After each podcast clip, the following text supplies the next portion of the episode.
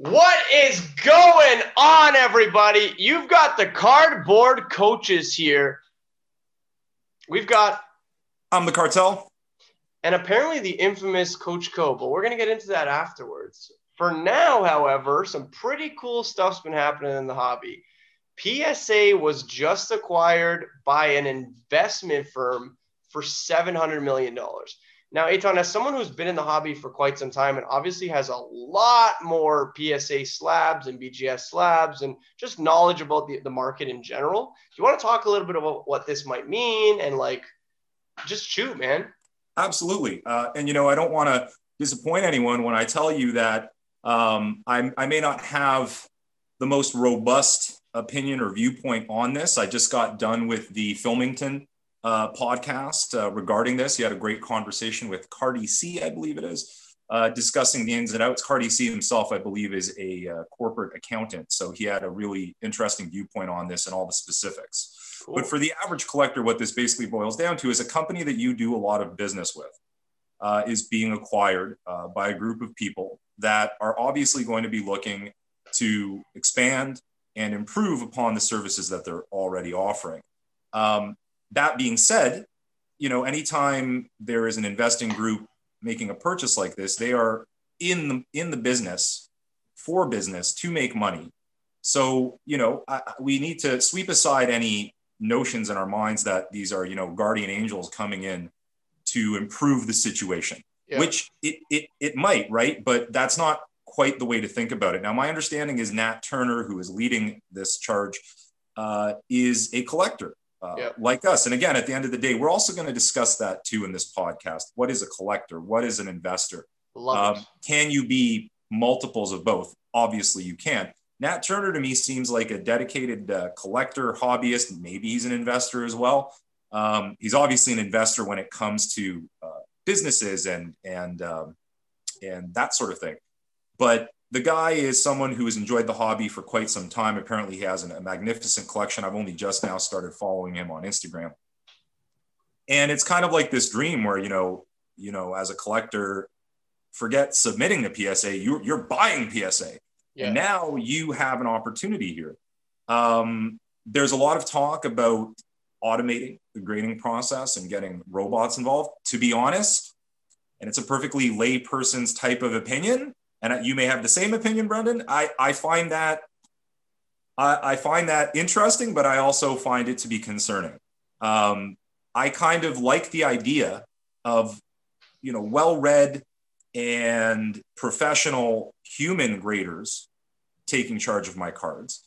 But at a certain point, and this point came a long time ago, you can't simply, you know, you can't keep running the business with a large group of those types of individuals because eventually you're going to run out of those individuals or you're going to get to a point where you can't handle the volume. Yeah. And that's that's where we're at. Look, Yeah. look at look at me and you. We are in a situation where we've had a submission been it's been sitting for almost two months, somewhere in a warehouse collecting dust, and it has not even been sorted through. I mean, yet. it's, it's been received. So we're looking for some kind of improvement here, and automation may be that improvement. But I don't think we're going to see anything. Obviously, this this change is not going to take into effect until next year at some point. Yeah, not for a while, I don't think. Right? They have to finish it and and uh, kind of uh, uh, uh, confirm it. But it does not mean we're going to see these massive changes right off the bat. No. Um, what I do think it means is is that you know this is a reflection of the big money and big opportunity that's going on in the market. Uh, I myself am doing more reading and I'm more interested about what's going on uh, over at Certified Collectibles Group, which Yeah, is you've been talking about them for a hot minute, man. and you know why I talk about it so much is because I have experience with them in the realm of other collectibles. Yeah. Um, so CGC, the, the comics grader, they are the PSA of the comic book world. And the comic book world got hot well before the sports card market, well before Yeah. COVID. Mostly Mar- to Marvel, and the Disney acquisition and all that jazz, right? Absolutely. They, Yeah. they were having their renaissance slash market burst well Yeah. before the card market. And CGC has taken on contenders as well, like CBCS, which is also now affiliated with BGS. So all these players are kind of trying to get their fingers into all these different markets. Um, and it makes sense. And I think I think it's a good thing. Uh, competition is a good thing. It's a good We're- thing. It's a You know, good thing. World You don't want a monopoly, you know? Yeah, when World Wrestling Entertainment Yeah. took over WCW and ECW and all these other companies, did the did the product improve? No. I'm here to tell you it didn't. Uh, that's just a bit of a professional wrestling Yeah. analogy if anyone's into that. But competition's good, options are good. I do not make fun of or degrade people that want to use SGC or MNT. I'm all about self responsibility, and we're going to touch on that again as well in this podcast. But the reality is, options are good. And I think that this is going to be a very interesting option. Already, people are questioning some of the, the names involved with the CCG uh, card division. You always see that. Um, I don't think anyone who's been in the industry, Joe Orlando, uh, any of those, you know, that guy that pops up on uh, Pawn Stars every once in a while, that was with BGS yeah, if yeah. you're in the industry long enough, you are going to get some sort of negativity directed at you. Um, you may be caught up in some scandals that you're indirectly or directly attached to. Uh, so I kind of take that with a grain of salt. Um, and I got a question time- for you, real quick. Absolutely, Sorry to inter- interrupt your train of thought. I'm, I'm like, honestly, I, I feel awful for it. no but- problem. As you're speaking, and it, this is actually a thought that's come in my head a few times, and I'm like, what happens? And I mean, obviously, this is a crazy scenario, but what happens if they find something wrong with PSA in two or three or four or five or 10 years? And now all of a sudden, those slabs are now, I mean, not worthless because we can talk about how, I mean, like how when people look at something with a negative connotation, it essentially has basically lost all value in the market. But like, what if SG, what if I save some cards and, and I just start grading them with random companies? You know, like, is that, is that, is that foolish? Is that, I'm a little I'm a little confused by the second part of your question. Are you saying are you diversifying specifically That's because that's being- actually you're, you know what? Thank you very much because you just helped put it all together. I'm like, what if I start diversifying in anticipation of some sort of collapse? Okay. Well, it's your the first part is you're essentially talking about like the apocalyptic scenario. Yeah, where they they find out that there's some sort of such a widespread fraudulent like behavior scandal. that takes down the company or you know or uh, there's some sort of sexual harassment that's going on Or- in the company Or what about if like if it's just too if, if a PSA 10 or 9 or whatever is just too common. You know what I mean? Like we're seeing Okay. people grading everyday cards like constantly. well Like- you're laying down a lot of big I, I know, I know. I'm sorry, man. I'm sorry. you I just have a lot of this- questions. and it is a reflection again of the fact that you know the dynamic that you and I have kind of Yeah. pledged to create here is um, that you're new and passionate about what's going on, Yeah, which is better than being new and just kind of stumbling around and not asking questions. yeah. Um, so uh, PSA's already weathered some apocalyptic storms, Okay. and you started like a lot of people that jumped into the hobby due to the lockdown. That is a very real thing. We saw a tidal wave of new uh, collectors, investors, flippers as a result. And you came in at a time that was just post a massive, massive uh, scandal involving trimmed cards, the, the sale of, of, of cards that had been altered. And I, I highly suggest that you Google that, Brendan. You go to uh, the blowout forums, that you go to all the different forums that discussed what was going on. Sounds good. Um, and it affected all of us. It, it was some some key cards, including the Connor McDavid SP Authentic and the Connor McDavid Young Guns. So it was plenty relevant to hockey collectors, and they seem to have weathered that storm. And I, I mean, I have strong opinions about that. It, it was kind of like they have, you know, the keys to the palace, and they are there, and there's not much you can do about it. Um, so I, I have trouble imagining a scenario that would be so apocalyptic that it would take down the company and thus affect the cards on the market. They, they have weathered that storm. Okay. Um, so probably not the best to spend too much time discussing what would happen in that case. Now, if you want to diversify in that case, you're doing the same thing that a lot of people do with prospecting, right? You may be sitting on your stack of Jasson Dominguez yeah. and you might be like, man, what if this guy, you know, blows out an ACL? What if this guy, you know, gets involved in a domestic? Um, that is the process of prospecting and building your collection and your investments and your portfolio Yeah. by diversifying and saying, okay, if something happens to Dominguez, I've also got money in, in Wander yeah. uh, and, and Juan Soto. So, um, yeah, that's my best advice with that is uh, it's a little bit different with the grading. I wouldn't want to diversify out to companies that it's already been established that they're not getting market respect. But I'm saying like what's like your, your hunch on SGC? Do you know what I mean? My, my hunch on SGC is they had an opportunity and, and the ship has sailed. Yeah. okay. People, right. Because remember, they came in a, as a company that had a pedigree and a history. I, I, was grading with SGC in the late 90s when they had the 100 point scale. We, we talked about that. Yeah, yeah. But, you know, the main thing was they were promising look, it's not just a cool holder that you're going to call tuxedo, it's it's better wait times. And, and they dropped the ball on it.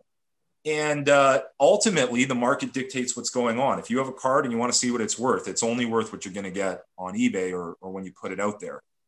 And uh, there was not a great reaction. I know a lot of guys that are dedicated to uh, taking a look at SGC gold labels because they believe that there could be crossover potential or yeah. that it's good value. Listen again, self responsibility, do your thing. I su- look, I support flippers, I support investors, I support collectors. Do your thing. Yeah. Um, do it as ethically as you can. Don't honesty, man. Anyone else? I'm yeah. all about just honesty. Choice. Straight up.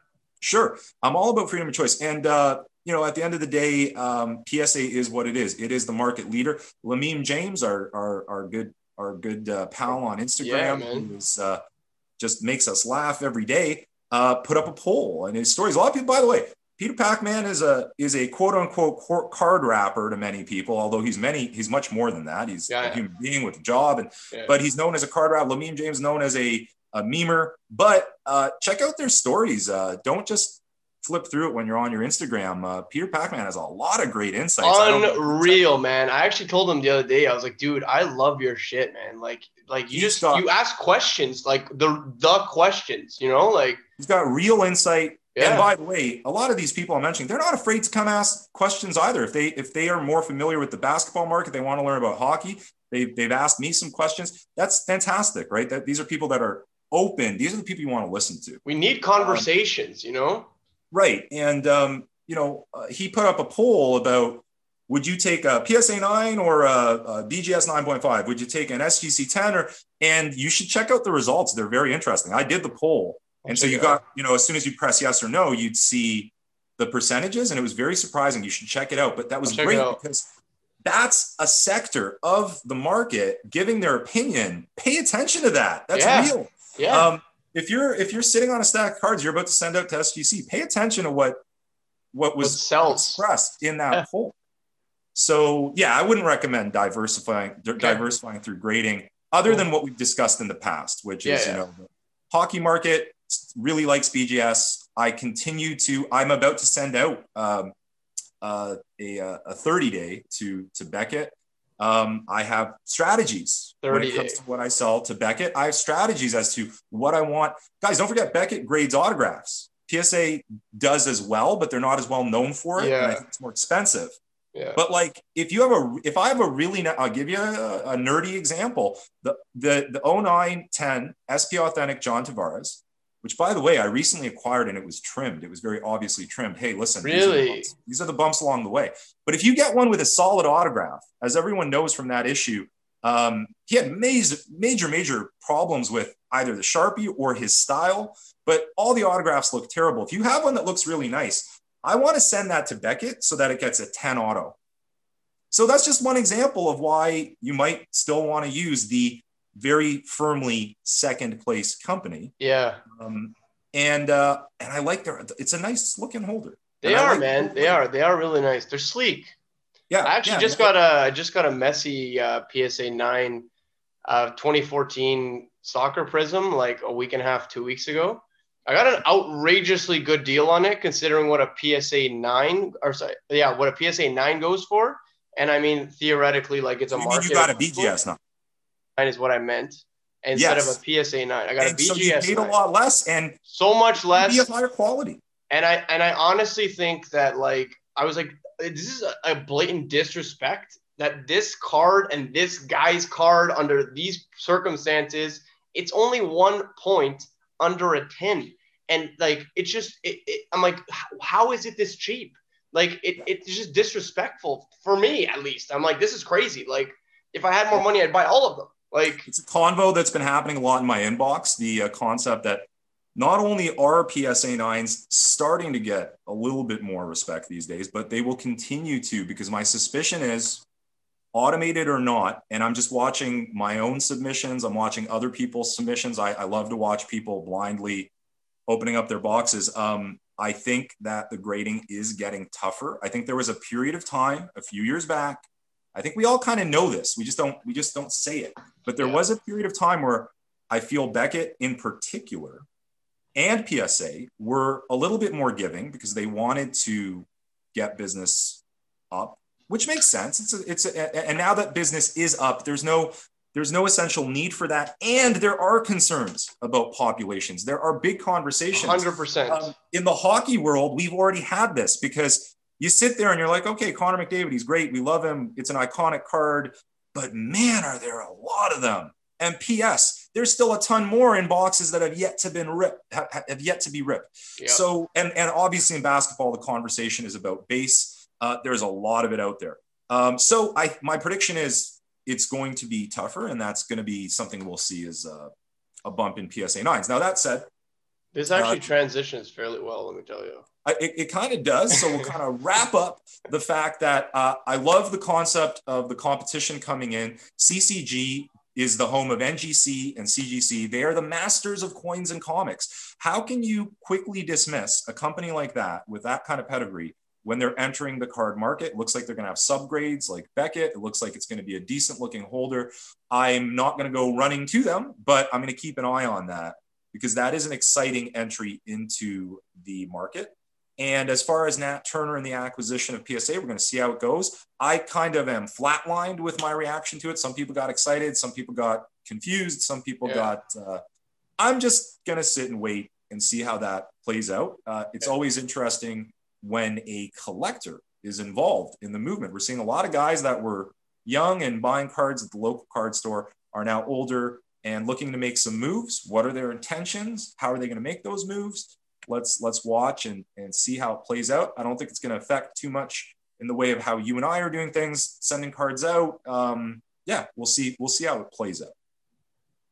Um, so, like um, you said, it's this is a good way to transition. Oh, it's beautiful. So we are right. just and, uh, talking uh, about how certain cards that are less than tens basically lose, if not all value, like it, they lose respectable value. Okay. So I'm gonna give you the forum now to yeah. not only talk a little bit about that. And again, I, and I'm not doing this to, to kind of be condescending or anything like that. Go Brent. for it, man. You are you are longtime sports fan, right? Longtime fitness nut, uh, health professional. Just getting into the are, hobby. But it, it was getting into the hobby much as a result of the fact that we're locked down, and you wanted something to do, and this very much intersects with you know sports and enjoying sports. And sure. from there, gambling, you, know, you know hey, listen, let's be real. Let's be yeah. honest. There is yeah. a huge gambling component. Straight up. Uh, I also liken it to the stock market. I've been using that comparison for decades. Um, so from there, you'll let us know about an incident. Yeah. Oh, yeah. On TikTok. The kids call it TikTok. I have no idea what's going on. Usually, if a kid is on TikTok, I have to kick them off my lawn you, or my balcony, as it may be. You let us know about that that controversial incident, and let's we'll, do it. We'll get into it. So, for those of you who don't follow me on TikTok, I am at Coach Koe Collectibles. Now, on TikTok, I posted a video. I want to say four days ago now. So let's say Wednesday morning. And uh, so in this video, I basically I, I found a PSA six Phil Foden. And so let me just talk about who Phil Foden is because it's, it's important to me because I, I have a lot of his cards in general. This kid is 19 years old. He plays for the English national team. He plays on Manchester City. So, for those of you guys who don't know, it's one of the most prolific teams in literally all of soccer. Um, they're always favored to either win the Champions League or win the English Premier League crown. He starts on that team at 19 years old. He's an English national who's already scored for England. So, this kid's promise and his his trajectory is astronomical. Now, I've been looking for a I've, so I've been looking for a bunch of his rookie cards. I keep buying every every now and then little ones. Every time I buy one, there seems to be a scratch on it or a little cu- a scoff mark or whatever. I've gotten two that are pretty good. I'm sending them into gra- graving, grading. My apologies. But I stumbled upon I on Wednesday morning. I went looking for a red press proof one. Okay, so much like the Donruss football and basketball, there's also uh, soccer, and the Donruss product for the rookies are pretty popular because they actually have the rated rookie thing on it, and there's a lot of cool parallels, et cetera, et cetera. So the red parallel, which is the one that I was talking about, happens to be a shoot, super short print. And every time I've ever seen them on the market on eBay, they were a hundred dollars plus Canadian. And I'm like, I just can't gamble a hundred dollars on a card when I know that like when I'm buying from eBay, I've been getting less than perfect for sure. And if I'm going to grade this thing, then I am going to definitely take an L on this, like without a doubt. Now, if I'm just keeping it for PC, which is what I, have been doing with the ones with scuffs on them, that's fine. So I decided to post this video because I found a red press proof Phil Foden. It was a PSA 6. It was buy now for an $18 US plus $12 shipping. And, and something you've shown me, sorry to interrupt, but yeah. something you've shown me along the way since you're kind of educating me on soccer cards yeah. is that even soccer cards with very low uh, grades that might uh, set people back, like oh my god, oh my goodness, a six or a seven, uh, sell really briskly. That is the demand, uh, yeah. and and you can't underestimate. Some people love a slab, no matter what's what the number is. I yeah. You ever get you ever get kids in your in your DMs that are like, hey man, I've got ten bucks in my PayPal and I want a slab. They don't yeah. care what it is or what it's yeah. graded. They just want a slab in there. Yeah. Well, I mean, because like the slab, the slabbing process is expensive as hell, right? And not only that, yeah, but it's like not it's obtainable, little, right? Yeah, and it's an intimidating process. Yeah. You just want to get it right. So okay, go ahead. Yeah. So I made this video, and I was like, basically to show the discrepancy from a raw card, which was a hundred dollars, versus a slab six, which was twenty dollars. It just didn't really make sense in my head. And so I made this video and I was basically like, if, if you collect sports cards, you need to see this. And I showed them the one I bought and I showed them what it was, what the raw was going for. And I said that uh, what I would realistically do is crack this thing open and sell it for four or five times my money because that's what the going rate is on raw cards. Now, the response from a lot of people in the community was overwhelmingly negative, to say the least. And what they were claiming I was doing was scamming, which in hindsight, I guess I could see why they said it, but at the same time, that's just not what my train of thought was when, when talking about not only this player who I thought this card deserved the respect, maybe even like the sixth to me was arbitrary. It was the card itself. The fact that this card is a you're, super you're kind of combining combining prospecting with strategy. I'm like, this card in general, I don't care. Like, I mean, it, it can't be folded in half, but half the time I see sixes with two print lines and a scratch on like the back of it. And now all of a sudden it's like deemed worthless by the hobby. I got a stack of those cards over there that I love and appreciate, man. Like I show them off to my friends when when I have like Zoom calls. My buddy be like, "Oh, what's a cool card you got in?" I'd be like, look at my Bruno Fernandes with a giant fucking scratch on it. I obviously don't need to show him the scratch, but that scratch is only visible if I turn it into the light in a certain way. It happens to be deep enough that it'll probably grade a five or a six. The rest of the card is fully intact. So my point was after this, I was just very confused as to you know why I was I was thought of as this scammer when I think I just appreciate this card for what it is a super short print of a fucking fantastic player. And oh, by the way, it's a checkerboard red. It looks gorgeous. And from You're what I can see one. in the slab, it's it's not fucked up. You know, other, like other people find it as attractive as you do. Yeah. I mean, apparently, if they're paying a hundred dollars raw, and so my question is, is is it understood that when you're buying a raw card, it's automatically going to grade a 10 and if it doesn't then you know whoever's selling it is a scammer because i had full intentions of fully disclosing exactly the condition when when and if i cracked it and just to further add to this I have a I have never actually done this. So it was more so just a conversation, you know? Like right, I was right. like, yes. you know? Yes. But, uh, I, I it, do. Uh, does everyone expect to get a nine or ten? Because if they do, they're going to be sadly mistaken when they start getting right. what I get in the mail, and they're fucking sevens and eights. Like, so you're already touching on some of my response. I'm here. sorry, but I, I had to like unleash it because TikTok only gives me 45 no. seconds. I'm I'm glad that you did, and and now, uh, you know, if if you don't mind, and if the world doesn't mind, or when I say world, I mean our, you know, 30 some subscribers, and I value all each and every one of you. If you're listening right now, thank you so much. Honestly, thank wanna, you guys. You know what I want? I want to have card conversation in the background when I'm shaving, uh, when I rarely do, when I'm organizing my cards, and that's what we want to provide to you guys. So when when Brendan is trimming and manicuring that beautiful thing on his face, we that's all we want to provide. Uh, but this is about to become the cartel corner for the next little bit. Go for it. All right. So we're gonna we're gonna dive right into this because there's so much to be covered here, and I'm kind of glad it happened in a way. Um, you got a little taste of negativity, you got a little taste of hating, um, and uh, and you also got a taste of how passionate this community can be. Yeah. Um, I want to start first and foremost by making a very general statement that uh, because I know one of these people was was telling you essentially not to do something that you said you were going to do. And my first response is this, and I hope people take this the correct way. Don't ever tell me what to do with my cards.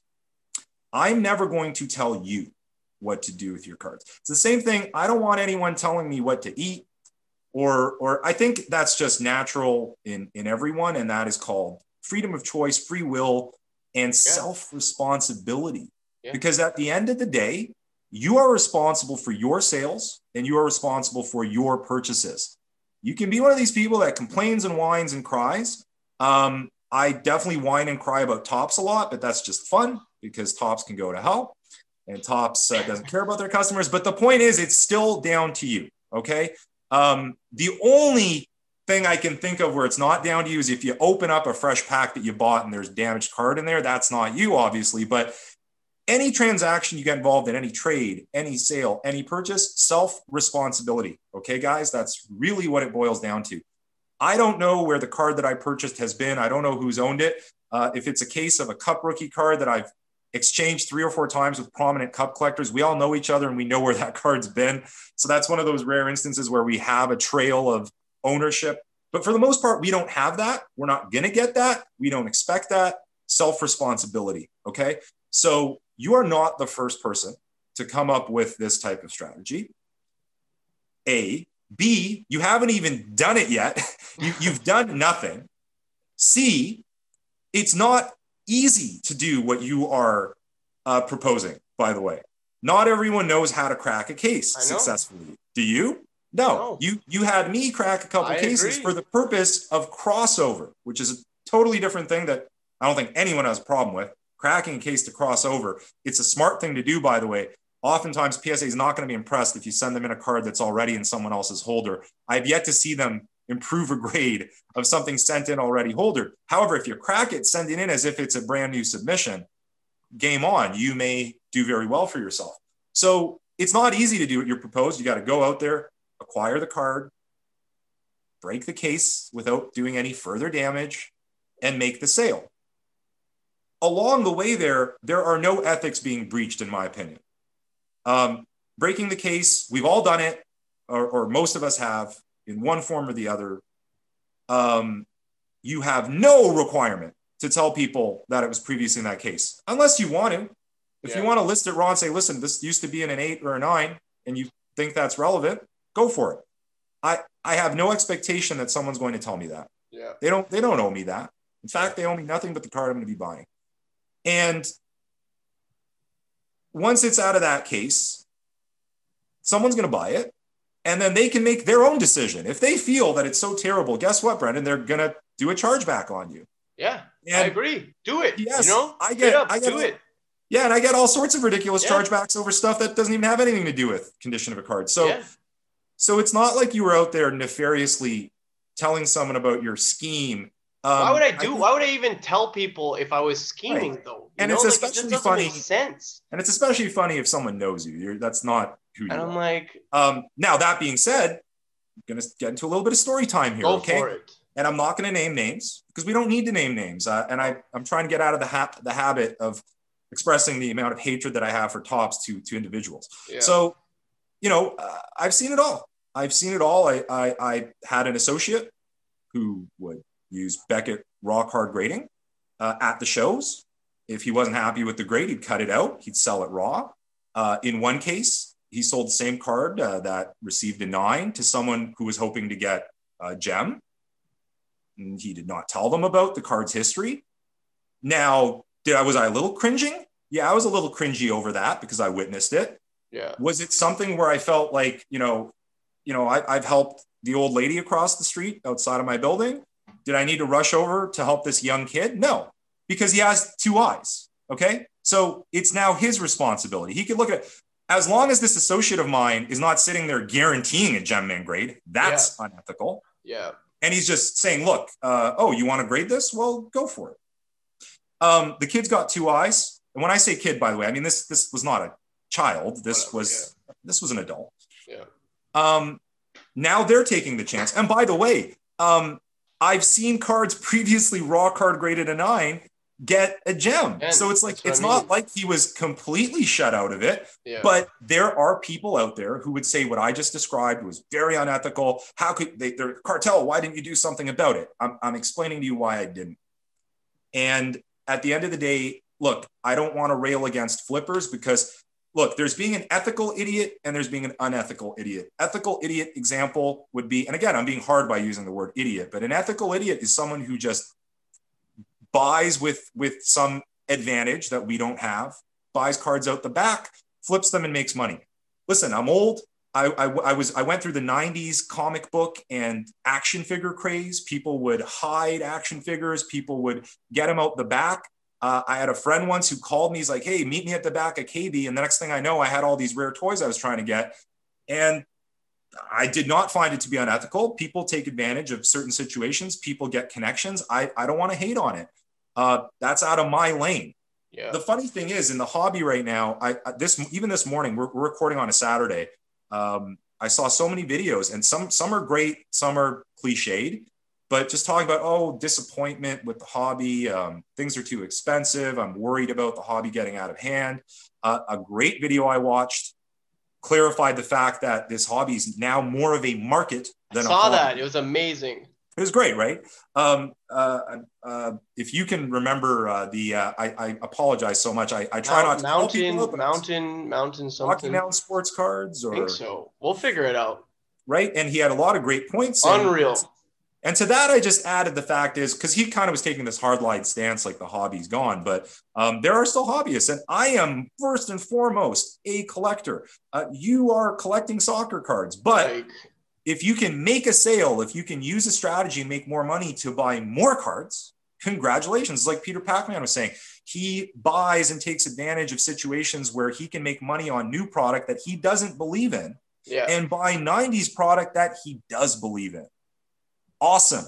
Do it any which way you want as long as you're not hurting someone. And I don't see him hurting anyone. So um, I can tell you a million stories like that. Um, grading is subjective. Yeah. Maybe that PSA 6 you're talking about deserves better. Maybe it deserves worse. Yeah. Uh, I saw a very prominent, important cup RPA numbered out of 99. And those are difficult grades to begin with because they, they have more like eight corners than four. yeah. All sorts of things can go wrong when a card is that fancy. It's kind of more of like, you know, the, the process of making it is more uh, intricate than just printing off a base flagship Topps card. And uh, I saw someone receive an 8.5 on this prominent card. It was purchased by a prominent dealer, again, without naming names, at the Toronto Expo, who then took it to Beckett and received a 9.5. And that is a huge jump, right? Because that's 8.5 to 9, 9 to 9.5. And this guy had a great attitude about it. I actually hope to get this gentleman on our podcast one day. He's a very prominent collector. He had a great attitude about it. His attitude was kind of like this, that's life. Yeah. He, you know, I was raging. I was like, screw that guy who's got the connections with Beckett. Screw Beckett. Screw all of this. And then, of Yeah. course, you know, you calm down the next day, you pull a nice card out of a pack and you relax. You're like, But- I'm all right. I can't even pull a card out of a pack because there's Oh, no it's bad, retail, which I've is been on a kind of this streak. problem. It's yeah. Well, look, look, look. Hot and cold, good and bad. You know, karma. Um, regardless, uh, I've seen it all, man. And that to me, that that was you know that was a horrible situation. But nonetheless, um, I understand. I want to be devil's advocate, devil and Yeah, man. when I'm discussing this because I understand why some people may have been offended by what you were suggesting because they empathetically they put themselves in the shoes of someone who might be receiving that card from you. Now, I have sold cards on eBay with very clear in the listing that there's damage. The person gets the card, they love it because they needed it for something, right? They didn't necessarily buy it for resale. Um, we can't make assumptions about anything. And like I said, if there is a problem, it's going to come back to you. Every move you make is for better or worse I agree. it will come back to you one way or the other. Um, so, like you said, you know, if you're going to list that, if you're going to buy a PSA six and crack it, now I told you you were shooting for the moon Yeah. because I Yeah. like to. I have no problem. With Uh. I also I also told you two things. Number one, some cards to me look better in a one touch than a slab. you Regardless said that from day one, and I was like, all right. so there could be a card, and I and I again I've had this. I've had Yeah. friends of mine say, "Dude, grade it," and I'm like, "No, I just want to keep it in a, a one touch." Yeah. And then number two, um, I will sometimes look at buying the card and not the grade, Yeah. which people talk about a lot. So if I see a PSA 8 that to me looks beautiful, I will crack that and sell that raw. And I will advertise it by saying, this is a beautiful card. I will not advertise it by saying, go grade it. I will Yeah. not advertise by saying it's a nine or a 10. I will just say, this is a beautiful card. Yeah. And and 9.99 times out of 10, I will get feedback that says, thank you, card is great. But if they have a problem with it, look, first of all, I have no choice. If they have a problem with it, eBay is going to side with them. Um, that's how it goes, yeah. right? So my biggest problem with the hobby right now, uh, I I don't have as much fear as a buyer as I do as a seller right now. Yeah, man. I I, that's why I don't sell anything because I'm like, I, I fuck, man. I don't know, man. Like people are popping off right now. You had someone refund you on a friends and family, bro. Like, Yeah, like just take of- that in. You know what I Yeah, mean? there, there's a lot of danger out there. Um, and and I, I also mentioned in a previous podcast, I'm very lucky. I've- I've been on eBay a long time, and I and and you would think that with all that time, there'd be all these problems, and I've had so few, and I'm blessed that way. That's kind of my lane, right? Like I Yeah. tried, it didn't work out. Um, Yeah. That's my lane, and and I've had a lot of success with it. Um, but uh, I have fear of these schemes that people are using. Well, you, you know, just just think about selling a, a raw card that has no serial numbering or is not in a slab, and someone buys it from you, keeps it, and sends you back a completely different one. I'm just throwing it out there. That's Yeah. not happened to me Yeah. but I'm just throwing that out there. There are a lot of ways people can be unethical. So, getting back to the ethical idiot, the ethical idiot buys and sells retail, makes profit. The unethical idiot buys, opens, reseals. Have you seen Yeah. that before? Yeah. I experienced that in the states a few years back. On uh, um, they were foot they were football Prizm cello packs, I believe, and someone had, and it looked brand new. And you open it, inside were basketball cards. You Just told me you told me you were scared of cellos for this reason. I yeah, I find them to be easier Yeah. uh, to manipulate. Yeah. Um, and uh, y- yeah, so I mean, there's there's there's a lot of dangers lurking out there, but what you had proposed is kind of a strategy. And I know that as a new collector, you're being exposed to a lot of material. yeah. There are a lot of podcasts out there. There's a lot of discussion out there. And when you open up Instagram, there's a lot of strategizing out there. There are people charging, they're monetizing the concept of giving advice and and strategy. Um, you know, look, every day people pop into my DMs, ask me questions. Should I do this deal? By the way, what, what about this product? I'm happy to share information. If I were to monetize it, uh, first of all, maybe it wouldn't go very well, but I could be I could be monetizing it like some Yeah. people are doing. And a lot of the people who are monetizing are brand new to the hobby.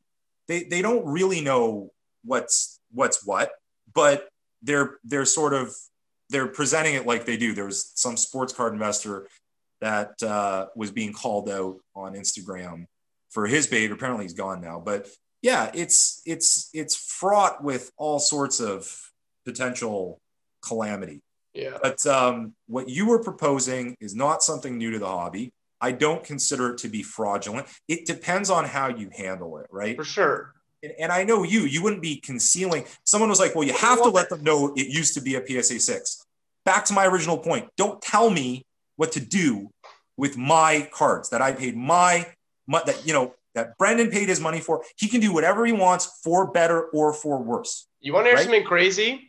I love that card so much, and I think someone else will. If, if and when I plan on selling it, that I promise you, even if I tell them that it used to be a PSA six, it'll still sell. Sure, but that's what I think. But the point is, I know, but I'm just saying, I'm like, I'm just putting that out there that that the lower grade cards still have value. You know what I mean? Like, like at least to me, at least to some other collector out there. So let's stop just throwing them to the fucking wolves. That's it. The point is, you don't have to yeah. give the history of the card, yeah.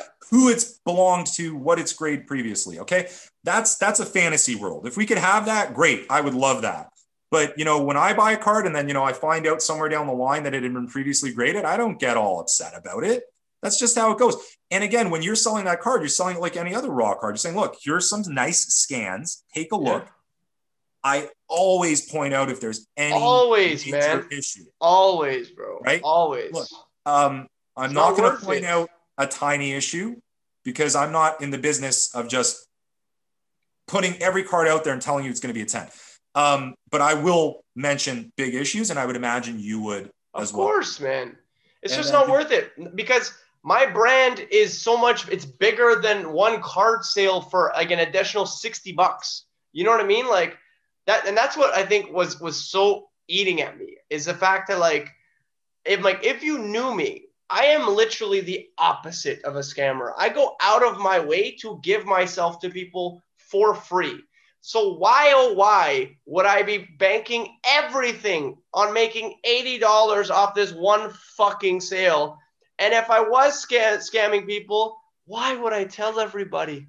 You know? And I, yeah, and I can vouch for that. I think again, I don't want to, you know, speak on your behalf or condescend. Go but for my, it. My feeling is you want to be putting out content. This is what you do, Brendan. You yeah. you do content for fitness, yeah, and now for cardboard, and you wanted to put out some interesting, you know, thought provoking, I wanted conversation yeah. starting content. yeah, I did. Yeah, I wanted people to talk to think about why is it that this raw card is yeah. a fifth of the va- or five times more expensive than a card that's been graded. What I paid yeah. for that card so, is actually more expensive or less expensive than the cost to grade it. It makes no sense to me. So you know now I mean? we're back. Now we're back to the whole.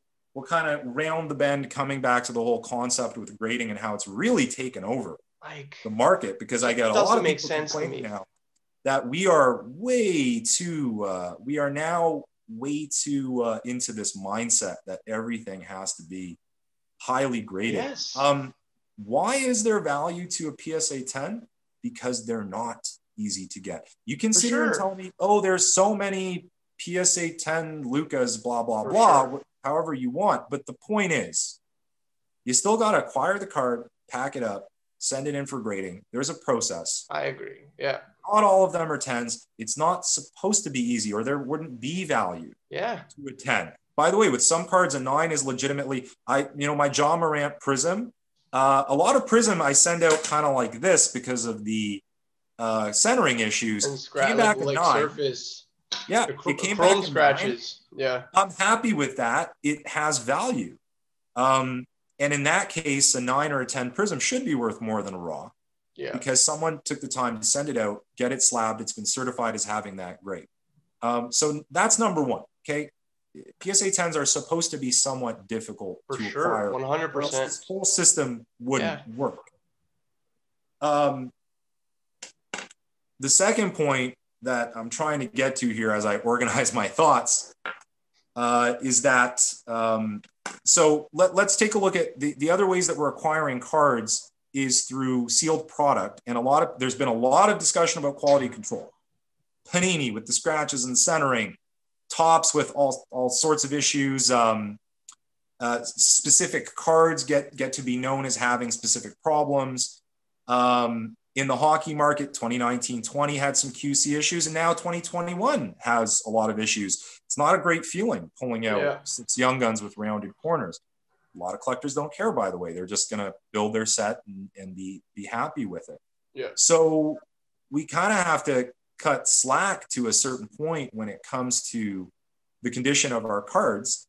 And um, and like I tell a lot of people, like if you're out there and you want to get that grade, buy that card, get that grade, get your That's what I PSA, said. That's exactly buy, what I buy said. your PSA 10 Lubob. I'm like, that's exactly what I said. I said if if you're if you're buying something with the idea that this is going to be a 10 and I'm going to make this much money off the the increase, first of all, that's the wrong mindset because you're anticipating something that you can't control. So Big you're bound to be Big time. That's very- disappointed. Something that's very subjective. You're bound to be disappointed, if not by me, by someone else, by the person before that. Like, what happens if you buy a card, you grade it, it's a nine, and then what are you going to go back to the person who you bought it from and say, yo, by the way, this had a surface scratch? Like, you're a scammer. Why didn't you mention the fact that this had one surface scratch that some people can't even really pick up? You know what I mean? Like, the average person selling cards is not doing this under a light. You know, they're kind of like, oh, just There's a lot go. of there's a lot of guys on eBay that you are buying from and I am buying from and a lot of people are buying from who've been in this industry for decades. A lot of them are getting older and they they are that card shop, you know, in the corner that has not changed their ways. They have no social media. They're just, you know, mom and pop card shop. They are doing this and they have no idea that in the meantime there's been this uh, crazy emphasis on condition and grading Yeah. and slabbing.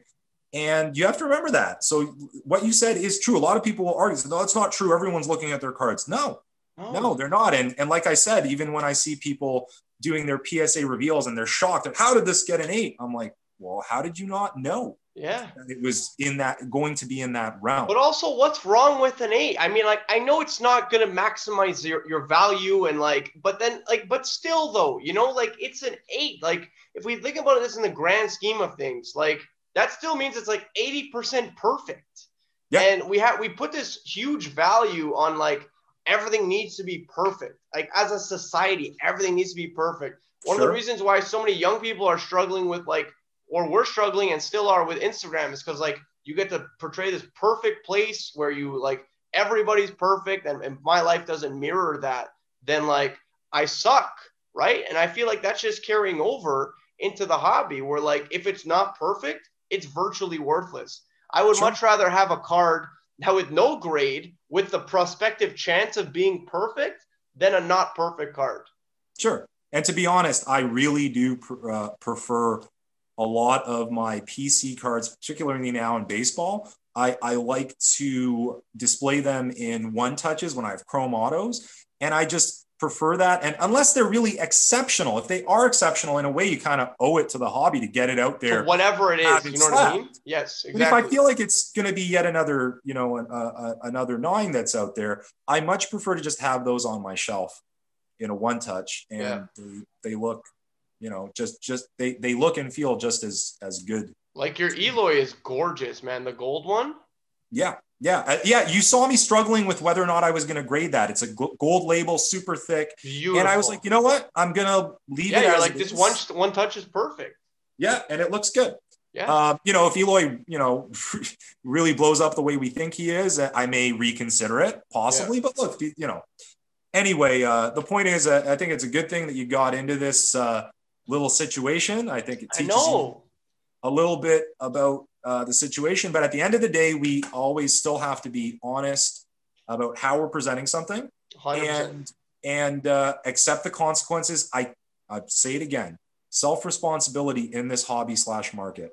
You're responsible for what you sell. You're responsible for what you buy. It's even though it seems like we're becoming bigger and bigger and bigger as a community, there's still a core where your good deeds will come back to you, 100%. your bad deeds will come back to you, and that's really all boils down to. Now, talking about good deeds very quickly, Brendan, before we get into our fitness segment, Go for um, we have a giveaway to get Sure to. do. Of course, I don't have it within arm's reach. It is the 2017-18 CHL Blaster, and we are going to randomize that right now. All right, team, we got the randomizer ready. Everyone who entered our giveaway is in that randomizer. Aton, take it away, sir. So yeah, guys, th- again, thank you so much for entering. Uh, just want to be effusive again here during the, the, the holiday season. Uh, I, the holiday season for me is a time to uh, reflect, organize, enjoy the hobby. Uh, this is when I, I do things like pack up the things I don't need for donations and do giveaways. So happy holidays to everyone. And thanks so much for entering. We really appreciate it. Uh, you got extra entries for subscribing. Thank you so much. And you got extra entries for sharing on your story. Don't forget, when people do giveaways like this, you, by entering, are doing us a big favor. You are Huge. putting us out there, right? Yeah. And that's why I get passionate about people who don't follow through on giveaways or, or who are sketchy with that. yeah. Like they have a thousand followers and they do a 5,000 follower giveaway. Like yeah. that's really hard to stay accountable on. You do them a huge favor by sharing their story and following them. So thank you so much, guys. As you can see, there are 51 entries here, including everyone that got their bonus entries in. Thank you so much.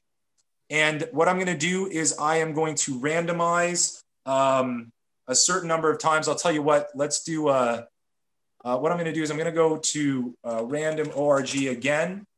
Dice roll? Yeah, do it. I'm going to do a, a yeah, dice let's do it.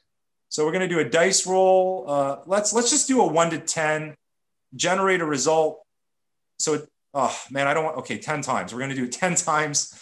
I was hoping for a smaller number. We got to do what the magic ball tells us to do. So guys, we're going to randomize ten times. Here we go. So this will be number one. Just want One. I want you guys to see on the screen the number of randomizations. So as you can tell, I'm so sorry that my camera's sucking here. That's okay. We're, we're working on it. So I'm going to randomize again, and it will tell you that it will be Two. says uh, where does it say two, Yeah, we're good. I'm, I'm yelling it two. three, Three. Four. Five. Six. You know that guy that that singing meme? One, two, three, Seven. four, five, six, seven. Let me tell you something. That's a banger. Nine. And the oh, last Oh, yeah. one. All right, guys, here we go. I'm gonna click again, and I will slowly scroll up to make it exciting. Oh, I don't know if anyone saw that. Don't cheat. Turns out there was 53 entries, not 51. Here we go.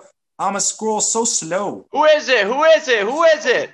Our winner of the 2017-18 CHL box is Hockey Card Nostalgia. Hockey card nostalgia. Congratulations. You just to won be a getting nostalgic with some modern cards. Uh, everyone, thank you so much for entering.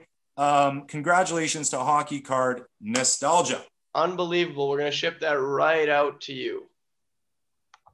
So, Hockey Card Nostalgia, you have just won this beautiful CHL blaster with Laffy potentially in it, correct? Not only is there a potential Laffy in here, I feel good about this one too, by the way.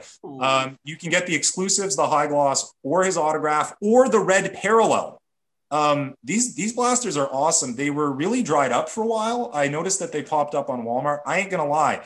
I, I flipped a lot of these. I opened a lot of these. Uh, we did a break on my on my feed, and uh, it was Electric who got a Laffy. So congratulations to Hockey Card Nostalgia. Dope. All right, man. My hips are, I mean, my hips are fried from sitting, dude. And I'm not even just sit. saying this because we also do fitness on this podcast, but like, like I, they're actually fried right now. So, continuing off the stretching that we were talking about for postural issues, let's talk. And by the way, um, as Brendan knows, the hips, the lower back, these are all involved in posture as well. So, I've talked a lot about how at card shows, the classic scenario is uh, everyone who is standing for more than about five ten minutes is in a severe amount of pain, particularly for their lower back. You want to Yeah. talk a little bit about that, Brendan? Yeah. So, I mean, what ends up happening when your hips are tight, uh, your lower back takes the brunt of it. And the reason why is because your glutes aren't firing, your hamstrings aren't firing. So, typically, what happens is let's say if I was going to bend down to pick something up, I need to engage my core, engage my glutes and hamstrings, and then I can actually safely pick it up. what ends up happening, and even is happening right now because I just spend a ton of time sitting down, is that these guys get tight, we forget how to use them, and we end up using our lower back. So not That's right. The second you start to round out when you're hinging over like that. So not even not even just when we're doing an exercise like picking something up. That has like ramifications through everyday life too. You'll you'll notice that some people maybe walk with a bit of a, a, a, pelvic tilt. So they're, they they have their uh, and what ends So up happening Beyonce here. booty thrust. Yeah, and what ends up happening here is again because there's no core stability, the lower back is taking an absolutely an absolute beating trying to keep you upright, and that is not a fun place to be in.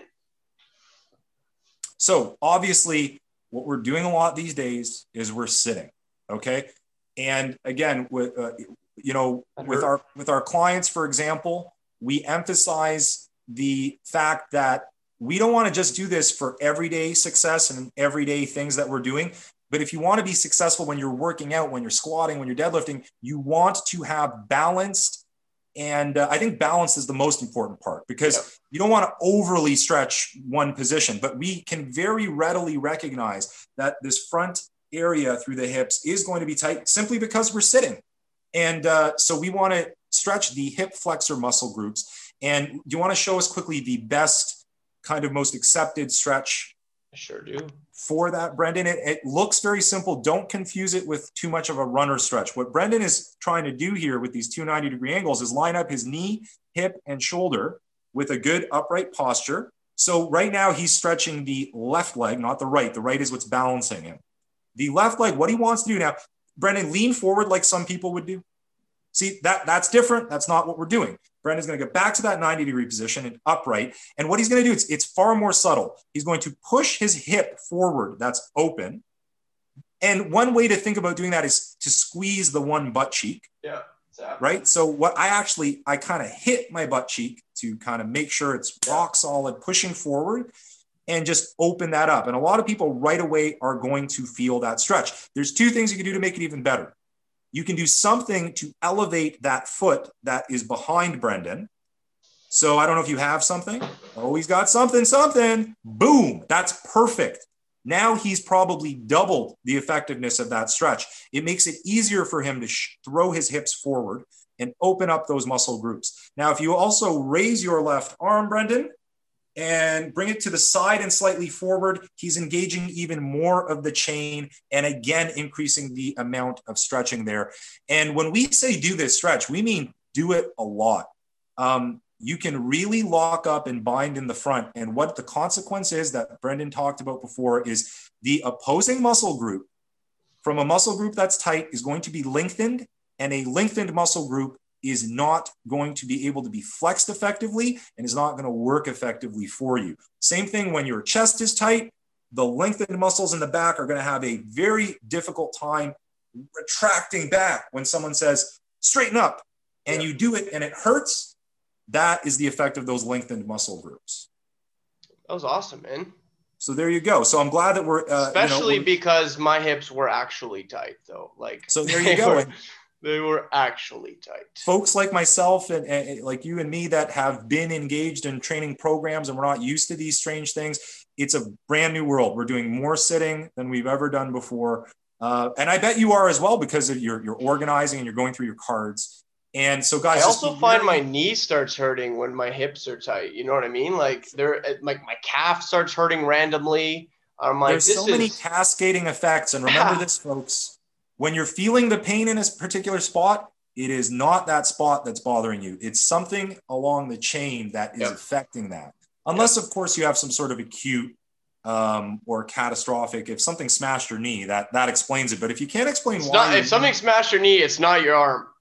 right exactly. But but if something's bugging your elbow i guarantee you it's not right in there No, it's like probably wrong. your wrist or your shoulder. Like you know what I mean? Like, like the fact that you don't have any any scapular retraction. Like there's there's so many different things.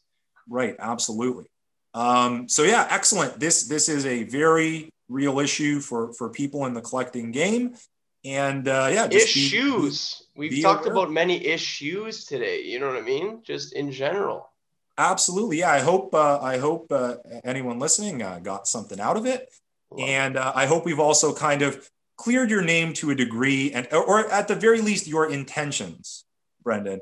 Uh, Coach Koe is new to the new to the hobby. He wants to not only benefit from it, he also wants to give back to it. Sure, I do. I 100% do. I want everyone to have fun first and foremost, but I want people like new collectors to be able to make money and you know not having access to retail definitely hinders that. So you got to get creative. Learning, you're learning along the way. And uh, in closing, as it relates to that topic that we discussed, the hobby is really interesting because don't forget that the genesis of the hobby, I used to talk about the genesis of the grading industry, which was that it was something that was essential to the concept of buying online and buying sight unseen. That's why I have a very positive view of grading. Some people can have negative views. That's fine. Do whatever you want to do. But at the end of the day, we we also have to remember that uh, um, i have kind of lost my train of thought again, Brendan. I'm becoming very old and, and probably suffering from some sort of early onset Alzheimer's. But um, whew, um, okay. yeah, but I'll, I'll, I'll, get there. I'll, I'll get there. I'm going to get there in a second. I promise you. Been a long one. But uh, uh, how did I start off by saying? I, I started off by saying that um, this was essentially the genesis of this hobby was was made. Kids. Yeah, it was for ma- kids. I don't know if you yes, thought I was going that way. There you but go. even to this day, it is presented as a bit of first thing someone's going to react. They talked about it on Howard Stern this past week. Uh, JD was getting into some breaks. I posted a story about it. Yeah, and Howard was incredulous. He's just like, "What is this stupidity? It's for kids. What are you doing?" And that's the way that most people see this. But it's certainly not. It's, it, it has evolved into a market that is more akin to a stock market. There are huge elements of gambling. And by the way, I think that it is affecting some people very badly financially. And it is affecting some people very highly financially. And a lot of the people that are making a lot of money off of the hobby slash market are new to it. They're very new to it. Um, these guys that are, you know, pulling wax, wink, wink. Um, these guys that are flipping stuff, they are not hobbyists, they are not collectors. I think some of them are kids. A lot of them are adults. Um, it's it is a, a whole new world in that sense, but a brave new world. It is a brave new world, but there is at the end of the day, we all want that special card on our shelf. Yeah. We don't want to sell it; we just want it. Yeah. That means that means we are collectors. Yeah. That means we are hobbyists. And yes, that means we should be concerned about everything going on because we have an investment in it, whether it's emotional, financial, whatever it may be. Yep. I just want everyone to love one another, brother. It's all I ask too, man. Stop with the hate. Let's have conversations, team. Actually, stop with the hate. Let's conversate. there you go. And hey, by the way, we have great built-in filters, right? We have you know, uh, IG scammers guy. We yeah. have great modes of calling people out. But by the way, people are calling people out now for some ridiculous dude, stuff. apparently they made a Facebook group for me, man. Oh, dude. I was I mean, like, look, come on now. Look, at the end of the day, like I said, everything works itself out uh, for better or for worse. This is something you haven't even done yet. You're brand you're you're brand new to the hobby. That's fucking you're, hilarious. You're, you're, you're testing this the, the soil, so to speak. And I think we've done a good enough job today trying to explain that things are not as black and white as you may think with some of these issues. And um, and if they still don't believe it, I don't give a shit because they're not going to be on team cardboard coaches anyway. You know, so it is what it is. And my hashtag of the day is self responsibility. You are responsible for your Snaps. purchases, you are responsible for your sales. And uh,